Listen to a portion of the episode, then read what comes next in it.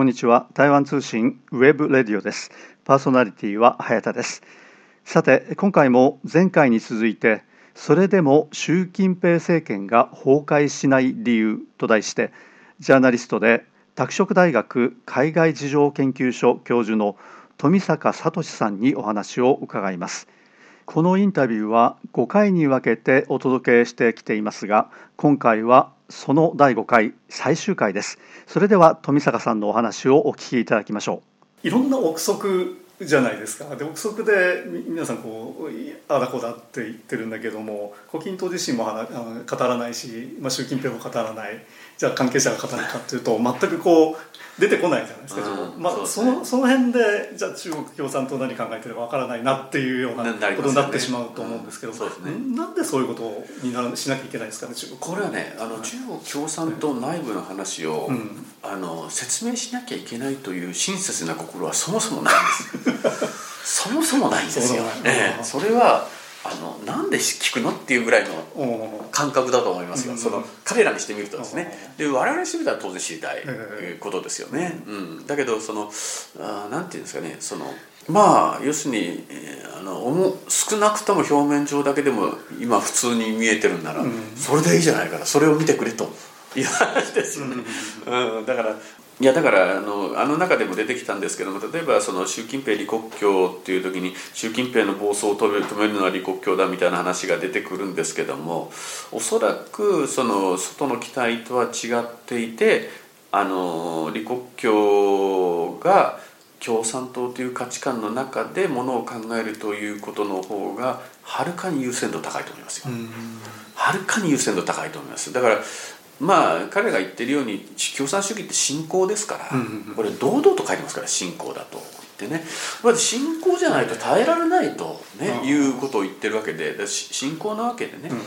うん、70年近くもう経ってないかもしれないけど人生70年振り返った時にあの彼らにとって共産党っていう価値観しかないのにね、そこに思いっきりこう背を向けてねあの西側の価値観によった発信をね、李克強がするって考えることの方が不思議でね、うん、うん、だから例えばそれあの習近平にあの何かしらのその不満があったところでこれはもう要するにやっぱり自分たちの価値観の中での話ということで言うとやっぱり共産党っていうのはやっぱりそこをその中の中で調整して初めてその強みが生まれると。で共産党の歴史が続けばやっぱりそれは首相としての自分の歴史も残るわけでね、うん、だけどそれが変なふうにひっくり返っちゃった時にはこう次の皇帝にでもならん限り、うん、あのなかなかねいい歴史の残り方しないわけですから。まあ、その辺がその民主主義の社会と違って民主主義の社会だとその決定の過程っていうのがオープンにされる。そうですね、まあえー完全にオープンされてるかどうかっていうのはこれちょっと問題があると思うんですけど、うんうん、まあ、一応オープンされてる形になってると。で、ねうん、じゃあ中国の場合は、えー、それが全くオープンになってないんでよくわからないと、うん、で、ね、なんかこう変な国だっていうような ね、あの印象ができてしまうと思うんですけれども、そうですね、うん、だからまあ要するにね、あの中国と付き合っていくっていうところは、そこは正直多分あの我々のあのあれをニーズを満たしてくれるっていうことは今後もないと,、思いますね、うん、だからそこなんていうのかな。我々としてはそこは物足りないところ。あの単純にね、物足りないことですね。ただそれはその共産主義であるとかその、まあ、自由主義であるとかと関係なしにやはりこう中国社会の特色っていうふうに見た方がいいんですかね。わこれはね私は、うん、あの実はそういう意味で言うと、うん、そのその共産党ができる前の社会についてはあんまり、あの詳しくはあの知らないので、だからあの私がこれをしゃべるのは適切じゃないと思うんですよね。ただあのある意味で言うとそんな文化的にすごい会話だった時はないんじゃないかなと いうふうに思いますね。ね。えー、ざっくりですけどね。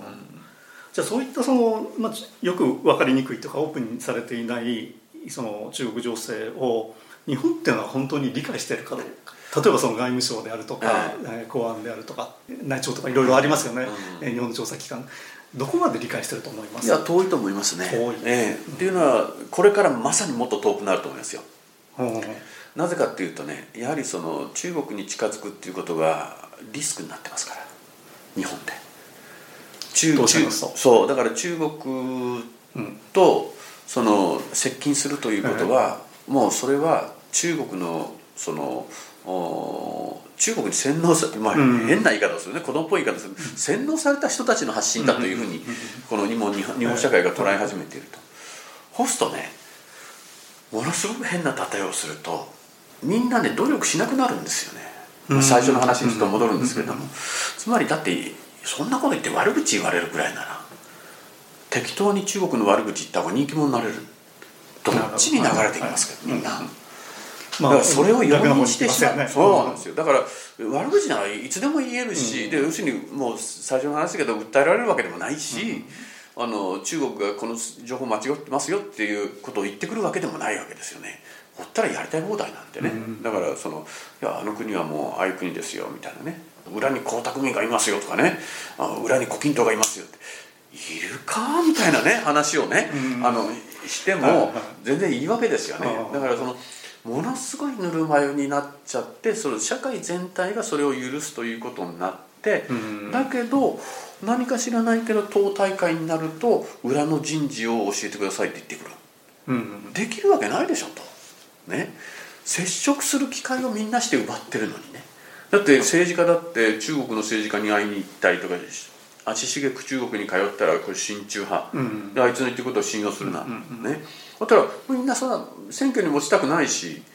そんなバカみたいなことしてね時間使って労力使ってもうやりたくないですよ。で悪口言ってるいいんですから。からそうなったらどんどんどんどん足腰弱まっていく、うん、だけど要するに党の人事になるといきなり大ホームラン打ってっちゃうわけですよ、うんうんうん、ね。平時でものすごい中国と接触できる状態でもそんなホームラン打ってませんよ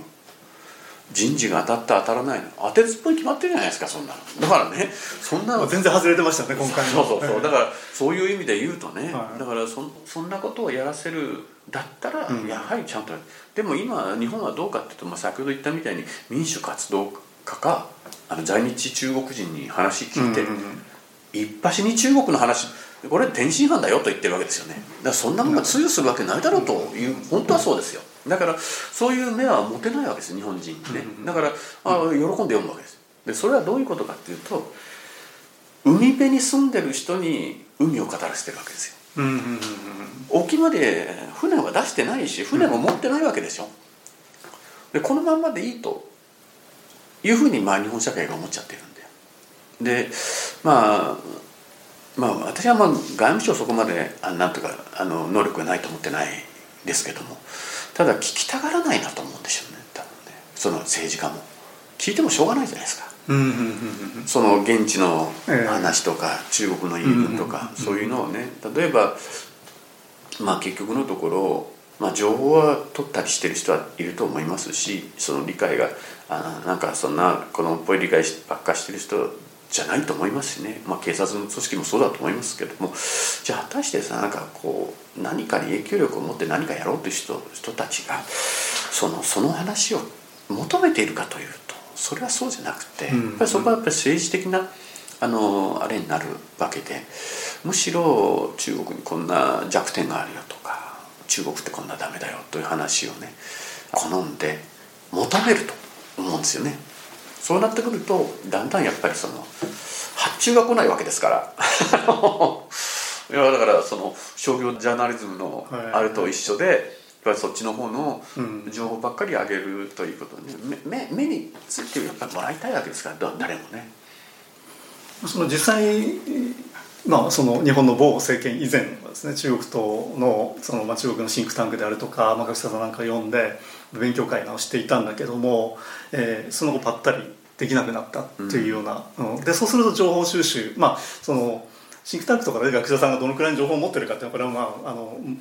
別としてですね、うん、そういったこともしなくなったっていう大きいですよ、大きいですよそれは。大きいです、うん、だから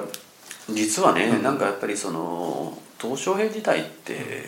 鄧小平がまだ権力を完全に掌握してない時にもう日本は完全にこの人になるっていうことを見極められるぐらい情報を持ってたんですよね。これはね、まあ、圧倒的だったんですよ。だからそうなってくるとアメリカも日本を頼りせざるを得ないんです。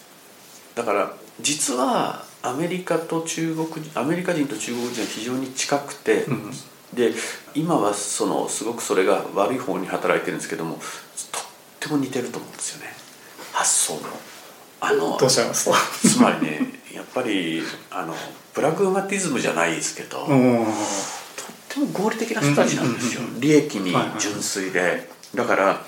考え方似てるなと思う時あるんですよね。あ日本人はもう相当違いますよ。そういう意味では。ものすごくウェットだし、だからそのあの相当違うと思うんですけども。だけども中国人結構その日本人に対する安心感結構持ってるんですよね。だからやっぱりアメリカに進む前にまず日本っていうことをやるんですよ、うん、だからまあ実際そのあの日中の国交正常化の流れもね言ってみりゃ日本をはしご外されてアメリカが先に中国と手を結んだわけですけど、実際にあの条約まで行くっていうのはもう日本が圧倒的に早いわけですよね。だからそのまあ国交正常化の流れなんかも行ったらもう1回の途中ゾンと終わっちゃうわけで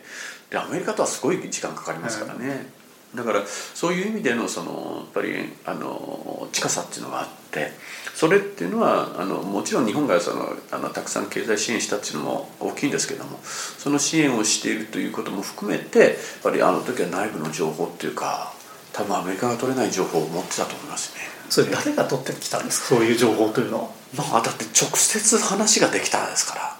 ら図書を呼べるわけですから。うんうんうんうんねだから、それは大きいですよ。だって彼来たらそう、うん、まあ彼来たらずっと一緒に随行したりいろいろするわけじゃないですか、だからそれはもう情報の量が違っていて、うん、これから中国どこに向かって持っていくのかということだって、本人が直接しゃべるわけですから。だからまあそれは大きいと思いますね。で、まあ、胡錦涛の時代私はびっくりしたんですけどやっぱ経団連が行くとあ出てきますから。うん。今ありえないですね。ありえないですか今？あありえないですよ、うん、それはどちらの問題ですか？中国側が閉じちゃったっていう。あるいはその日本日本の要するに存在感がなくなったっていうことですよね。でそれにやっぱりそのただね、うん、あの今関係が良かったら出てくると思いますね、だからそういう前提がまだあるんですよだけどもう多分今一時はね実はその中国にとっても日本の政治家とあんまり会うってことはリスクだった。今はそうではないですから。リスクではなくてむしろ中国側が日本の今動きに対してものすごく不信感を持ってるのであのサービスはしないということですよね。まあ、うん、だからそのまあ、少なくともかつてぐらいのその影響力まで戻していけるといいんじゃないかなというふうに私は思いますね、だから200人かなんかと握手させたんですよ。国家主席を。あの怒ってましたけど。だってまあ今ちょうど時期だからあれですけど311の時はさくらんぼだかいちごを温家をそれに食べさせましたでしょ。ねえ安全ですよっていう宣伝で。完成権。いやすごいことですよねだからそうだからそういうねあの間柄だったわけですけどまあだからそれまあなんかあの要するに好きになれっていうのはまあ分からないでもないけどね。だけどそのあの日本人の未来とか日本の未来っていうのを考えたら敵対していってその得のあるということはあんまりないですよ、うん、要するにその力でじゃあその何かをこれをまあ我が国が何か力つけたらすごくそれが変わっていくとかね。力関係が変わるとか、うん、根本的に中国が何かをそういうことってちょっと考えにくいわけですよね、だから俺はもう少し合理的に考えてねあの我々はその上手にやっていくっていうことはねまあ、選択として当たり前なんですけど、だけどなぜか知らないけどやっぱりその今アメリカがねあの中国に対してあえてやってる時にでもアメリカっていう国はそんなに単純な国じゃないんで、うん、そんなに言ってるほどやってるのかなというとねやっぱり難しいし一番大きいのは多分日中関係をボロボロにしてしまった時に日中関係を戻すのはものすごく時間がかかるけど、米中関係は早いですよ。早い時は、うん、これはもう大国同士の戦略ですから、うん、パッと変わるんでね。だからまあ同じように日本がやっていいのかっていうと私はちょっと考えた方がいいと思いますね。うんその日本なりのやはり付き合い方っていうのをあると思いますよね。考えなきゃいけない。そのためにはちゃんと向き合わなきゃそれその相手を罵ってるだけで話が始まらないということでしょうね、えーうん、むしろ今だからそのバイデンよりトランプ岸田より安倍の方が良かったって話なんですよ。中国で、うん、うん、それはねやっぱりそのなんていうかなそのリベラルという言葉が適切なのかどうかありませんけどそういうのを前面に出した政権でねそのっていうのはやっぱりそのあの一定部分そこの前政権の支持者を失いたくないということで逆に大きく変なふうに触れてしまうというものが出てる感じがありますよね。だからこれはまあその悪いふうにそれが出てる感じがちょっとありますね。まあ、そうしたその日本と中国との間の関係っていうのは、はい。まあ、ちょっとそういう感じでちょっとうまくいってないという状況の中で、はい、あのまあ、ちゃんとその中国に向き合っている富坂さんのこうした情報って非常に重要だと思うんですけれどもどういうか日本政府があのそうしたその情報を中国情報を取ることにそれほどですね熱心にはない中でその富坂さん自身は中国の情報ってどういうふうに取ってますか？これはね、もうあのあの幸いなことに友達がたくさんいますから、うん、うん、だから、まあ、友人関係の中で取っていますし、あのただ要するに変な情報を取ると、友達関係は非常に迷惑かかるので、まあ、定期的にちゃんとそのいろんなとこに行って例えば今だとその研究交流みたいなのをきちんとやりましょうと呼びかけてね、会を作ろうとしたしたりとかそういうこともやってますんでね。あの日中でねやっぱり話しないとダメだというふうに思っていてできたらアメリカも参加してもらう形でねあのやれないかなというふうに今いろいろ動いています。やはりその中核の例えば中南海が何を考えているかどう何が起こっているのかってなかなか分かりにくいけれども、そういったその周辺で例えば研究者であるかとか、うん、企業家であるメディアの人間とかですね、はい、えー、だからそういうのはあのあきちっと抑えていかないといけないですね、うん、そういったところで、まあ、その中国に対するその認識の歪みっていうのをだんだん修修正することっていうのは可能ですか、まあ、だから、うん、あの本当の本当のうん、あの内幕っていうかね、うん、それそこがあの手が届くように分かるっていう国ではないので、あのあれですけどもあの考え方のベースとしてね、まあ私だから今回多分日本であのいわゆる習近平っていうのがその、まあ、いわゆるその胡錦涛の方と江沢民の方がむしろあの例外だったっていう考え方というのは多分日本にない、うんうん、あの考え方だと思うんですけども、本当はその習近平ではなくて党の総意であったということもね、うん、そそうではないと思うんですけどあれはねいろんな中国人と話す中でヒントを頂いてるわけですよね、だからあのそれは合ってるかどうかっていうのはねまたあのもちろんあの考察しなきゃいけないところだと思いますけど、えー、私はねなるほどと思うことはたくさんある。中国人と話せばね、だからそれが地位のある人であれ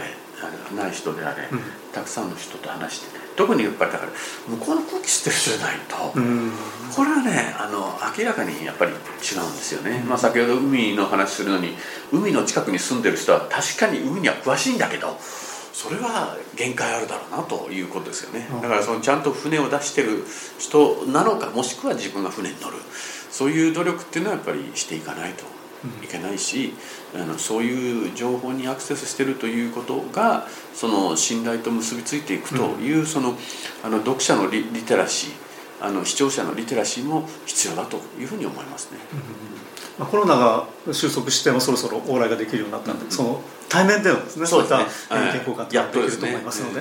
そうですね。だからこれって実はねあの私も言ってないとすごく不安を感じるんです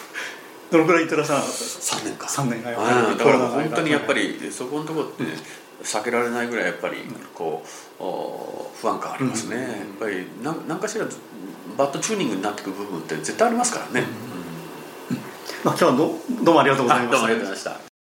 以上それでも習近平政権が崩壊しない理由と題してジャーナリストで拓殖大学海外事情研究所教授の富坂聡さんにお話を伺ってきました。このインタビューは5回に分けてお届けしましたが今回はその第5回最終回でした。富坂さんは最近それでも習近平が崩壊しない4つの理由という新潮を出されています。実は富坂さんはその著書の中で4つの理由の一つに台湾を取り上げています。第2章台湾侵攻と平和統一という矛盾の意味がそれです。現在日本で論議されているいわゆる台湾有事のイメージとは全く異なる観点を示しています。これについてはまた改めてお聞きしたいと思っています。それではこの辺りでお別れいたします。パーソナリティは早田でした。さようなら。台湾通信 web radio でした。